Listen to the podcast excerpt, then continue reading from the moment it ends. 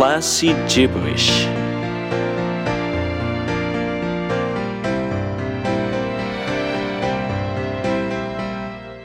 Hello there, dear listeners, and welcome to another episode of Classy Gibberish.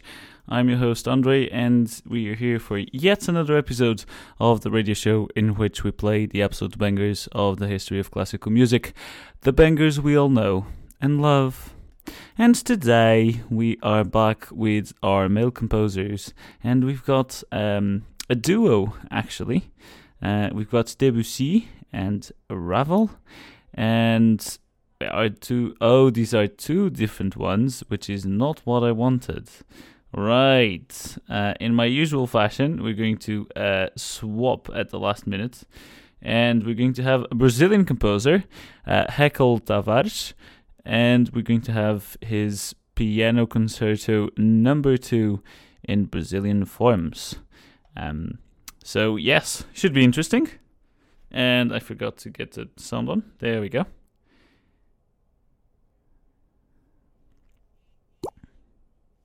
Sorry about that. That was not supposed to happen. Any any moment now. But yeah, so this is this is a Brazilian um boom, boom, boom. This is a Brazilian composer which is pretty interesting. Um because I why is it not oh because it's muted. That would explain it, yes. Right. Here we go again. This time it's for real. There we go. It's pretty interesting. So this is from 1938. So this is sort of within the same um, within the same time frame of, of composers like um, Gustav uh, the planets uh, Gustav Holst Holst. Um, so it's sort of within the same time frame, and and the planets by Gustav Holst is um, sort of inspired in an uh, immoral way the composer of, of the Darth Vader soundtrack. Uh, and so if you if you listen to the planets, it's very similar to um, to the Darth Vader soundtrack, or the opposite, Darth Vader soundtrack. No, Darth Vader soundtrack, Star Wars soundtrack is quite similar to, to the planets because of that. Um, so it's interesting to see because Gustav Holst was from uh, Europe, more specifically, um, he was English, which I was not expecting with that name. He was from Cheltenham. Interesting. Um, and in this in this show, we do tend to have mainly European composers, um, given that we've usually focused on more um, or less contemporary composers. So we focused on the Renaissance, the Middle, Middle Ages, uh, and therefore we have focused mainly on composers from from Europe. You know, we've had some uh, American composers as well, but I don't think we've ever had someone um, from outside you know, the global north. I think we may have had some Asian composers, possibly, possibly not. Um, but we, I don't think we've ever had someone from the global south, which is pretty interesting. Um, and so, yeah, I, think it's going to be interesting to see how exactly this is different from, from what we're used to, and, and keeping in mind this, that this was done within the same the same time frame as as the planets. So um, it is pretty interesting. And so far, I sense a sort of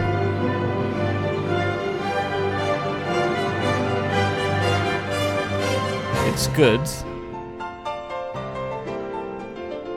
Ooh, it's very good.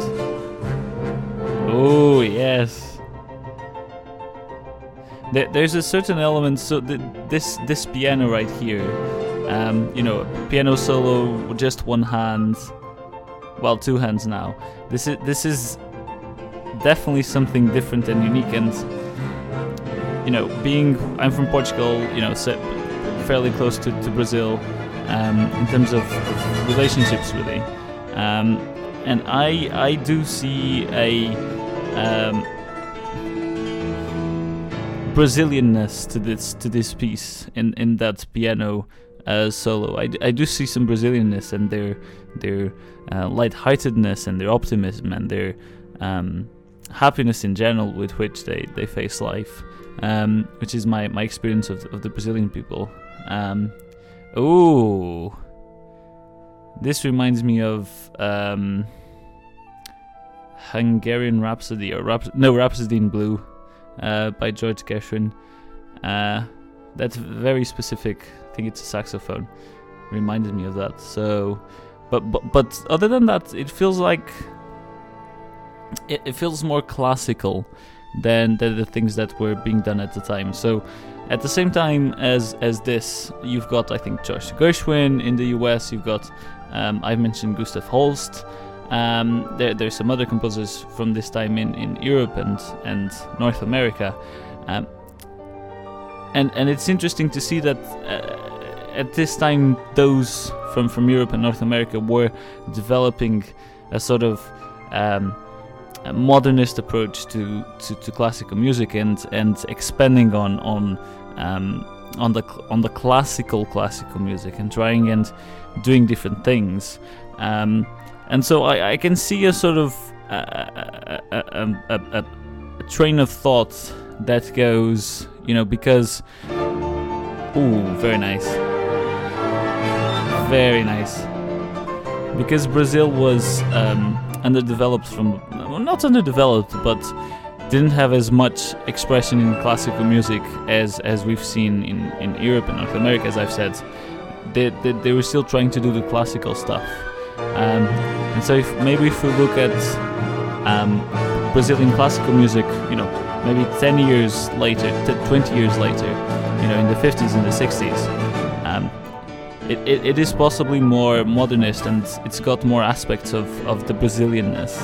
Um, but it is very interesting. I, I quite like this piece. Now, I had this sort of long introduction, which I like. I like to, you know, after all, this is a show about classical music, and so I do like to talk about classical music a lot.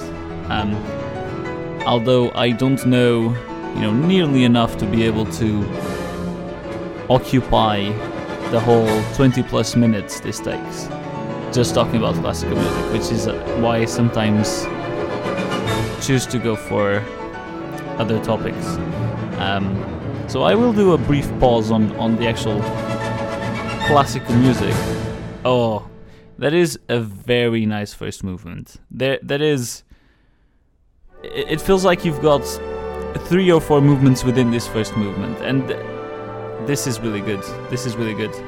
Um, and I'm actually going on my phone and adding this to my playlist because that, I really like this. So, as I assume you have already um, concluded from from the start of the show and from the show in general, I don't really think about which pieces I'm going to play until I'm actually in the studio, or very rarely do I do that. Um, and so it's always a surprise because I've run out of. There's pieces I really really like, and those are in my playlist, and I listen to them regularly. Um, but I've run out of those. And so I just there's a YouTube channel called Bartje, that's B A R T J E, Bartmans. Um, and and this YouTube channel has a lot of classical music, uh, and it has so instead of having the the because if you go like on Spotify or, or on Deezer, which is the app, the app I use, you've got movements, uh, individual movements. You don't have the full extent of the of, of the of the piece when you look it up, um, which makes sense. But it also means that when I'm looking through, um, you know, classical music pieces, I only see the length of movement, and so I need to look at um, all the movements and their length in order to see if they work for the duration of this show or not.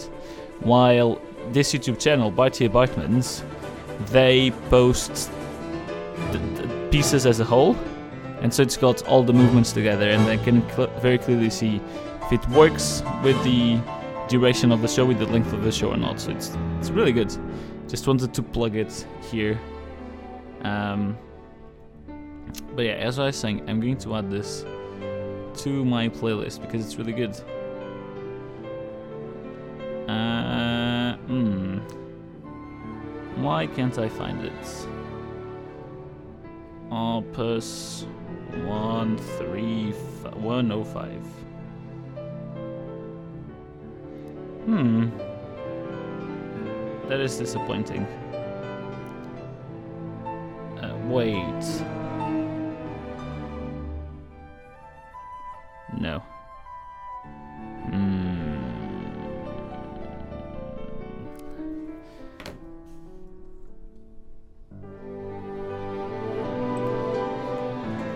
I can't find it for some reason. Composer. Yeah. It's not on my not on my Deezer unfortunately. Uh, piano concerto.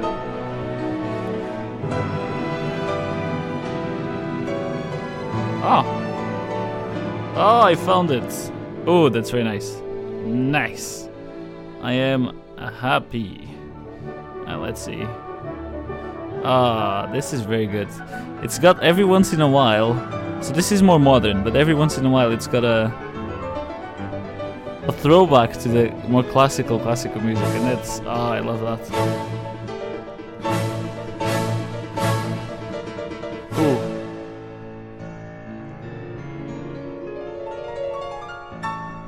Oh, that is that is really good. I really like that. Um, it's in my playlist. Uh, I hope you you'll be happy to know. But taking a pause from the classical music because it's been 10 minutes, um, I will tell you how my week went. So just had uh, one class from 9 to 11 on Monday. Um, the rest of the week was just uh, worrying about the radio and that sort of thing, so not much happening. Um, a lot of catching up with politics because it's been crazy in the UK. And at this point, I, I'm starting to understand why the British public voted for Boris Johnson in 2019. Uh, they just wanted they just wanted it, Brexit to be over, and currently I just want this Conservative Party turmoil to be over. Um, obviously, I would prefer if the Labour Party was in power, um, or someone like Rishi Sunak, because it sounds like Boris Johnson might be running for it. So, which is terrifying, to be completely honest. Um, and so, yes, there's a lot of catching up with that as well. Yesterday I went to Edinburgh, um, which was really nice. Uh, and the biggest news of the week is I am officially in a relationship, which is really exciting. Um, my first ever relationship. And we went to Edinburgh yesterday. And I didn't go on my own. Although I would wouldn't mind. Well, I obviously prefer to go with them. Um, but if I had to go on my own, I, I wouldn't mind because Edinburgh is lovely. And if you've never been, um, it's, a, it's a good place for, for a holiday. Really is. Very beautiful. Um, yes, I just wanted to flex the fact that I am in a relationship. Woo! Not single anymore. Uh, there's two things I'm looking forward to. Now that I'm not single. The first one is when you're in bars and stuff and there's a traffic lights party where you wear green if you're available, yellow if it's complicated, and red if you're um, what's red? Oh, if you're not if you're um, in a relationship. Uh, I'm looking forward to wearing red to one of those. Very nice, very nice. The other thing I'm looking looking forward to is when I next donate blood. One of the questions is: Have you, in the past four months, uh, have a new um, sexual partner, and I'm looking forward to saying yes. Um, so that that's the two things that uh, I'm, I'm looking for, forward to. Um, oh, in case you don't you, you you're not listening live, uh, I usually do my show at uh, half eight today on Saturdays, but um, I'm going to watch a play um, with the person with whom I'm in a, in a I'm in a relationship, um, and so that's going to be really exciting. And apparently, the play, play has been receiving very positive reviews from newspapers and stuff, so it's pretty exciting. I like this suspense. It's really good. The build up. Yeah.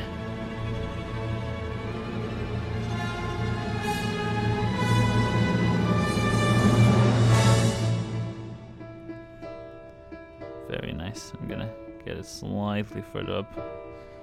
Um, yeah. So personally, my personal life is going amazing.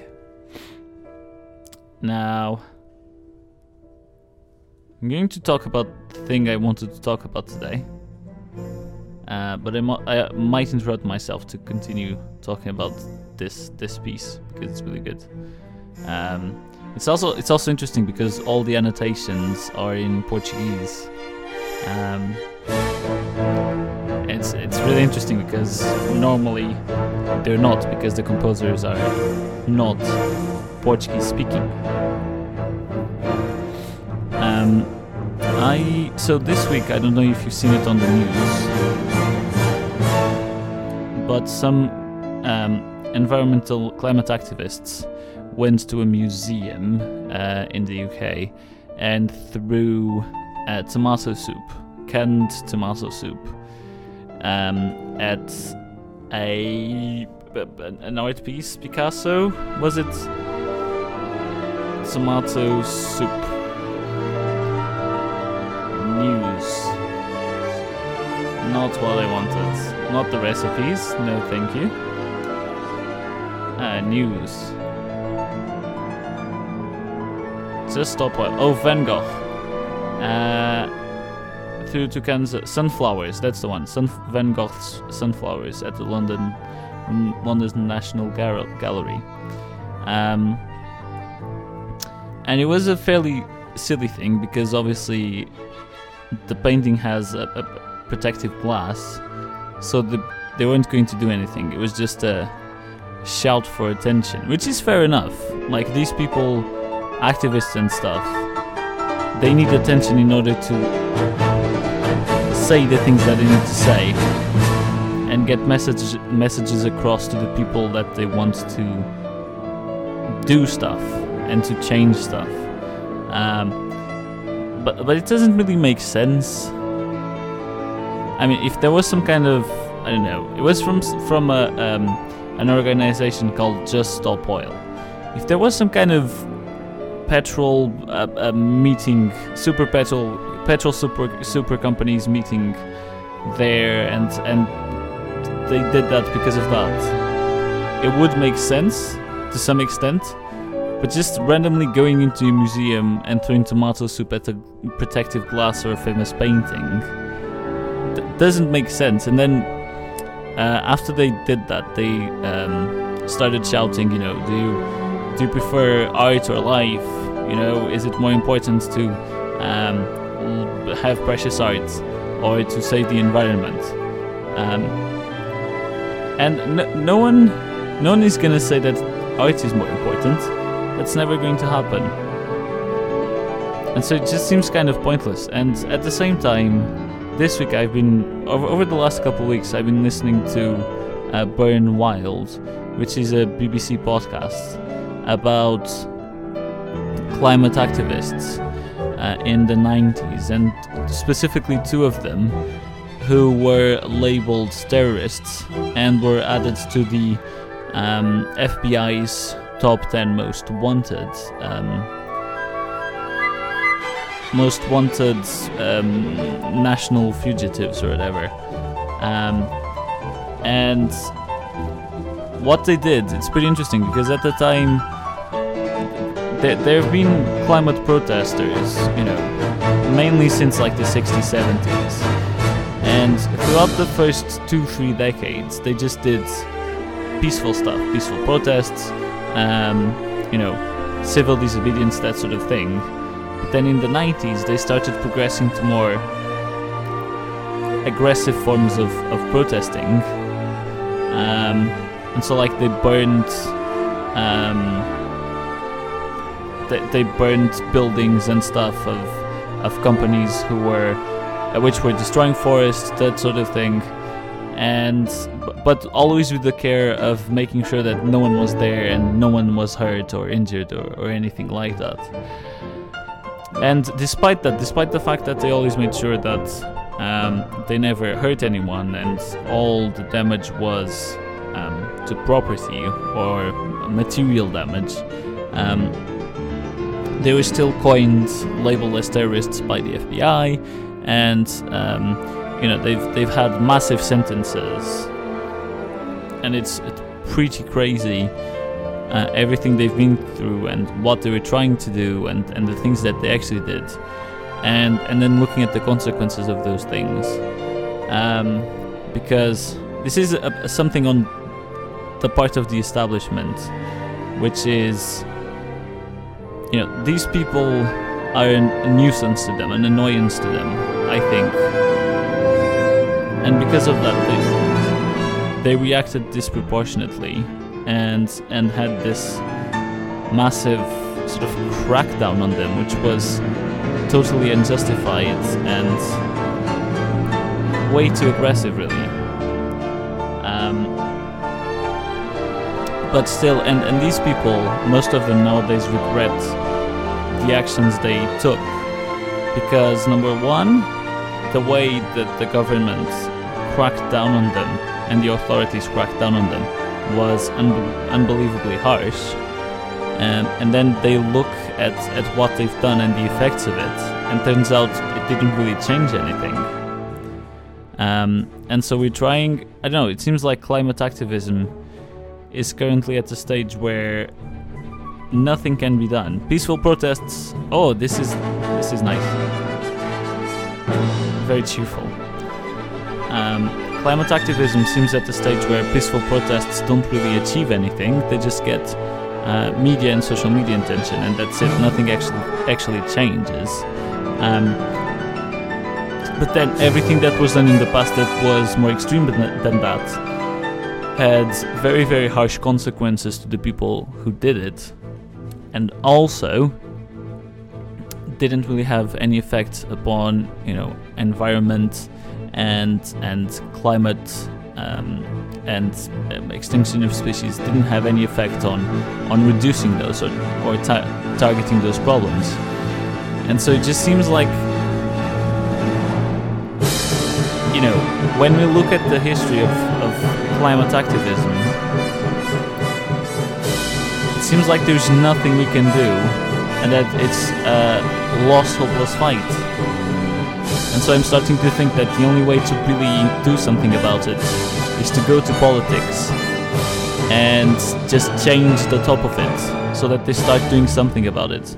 Because when the top, when the people that are responsible for our countries change their positions on politics, that's the only way then think that things can really change.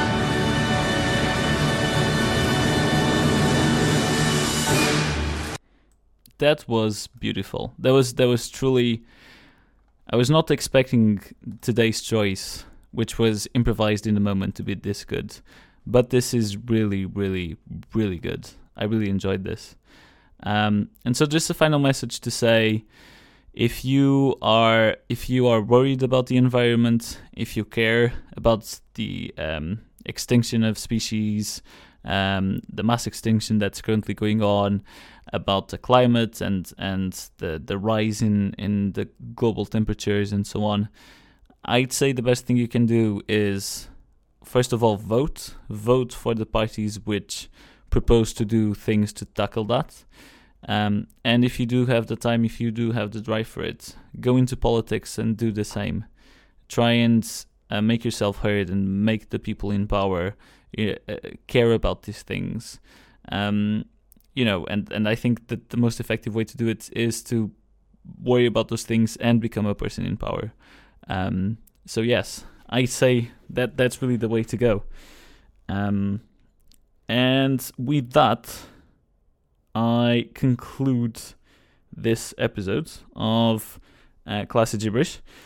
Um, I don't know if it's been enjoyable. I, I really enjoyed it. I always enjoy when the piece I choose sort of inspires me to, to talk about classical music. And I did talk about classical music for about half of the time. Um, so I'm really happy with that. I'm really, really happy with that. And I hope it was enjoyable to listen to as well. Um, I am now going away and watching a fabulous play in um, a couple of hours. Um, and I'll be back again next week. I should be back on Saturday at half 8 pm. Um, until then, I do hope you have a great week, and I will try having a great week as well. And the only thing that remains to say is bye bye.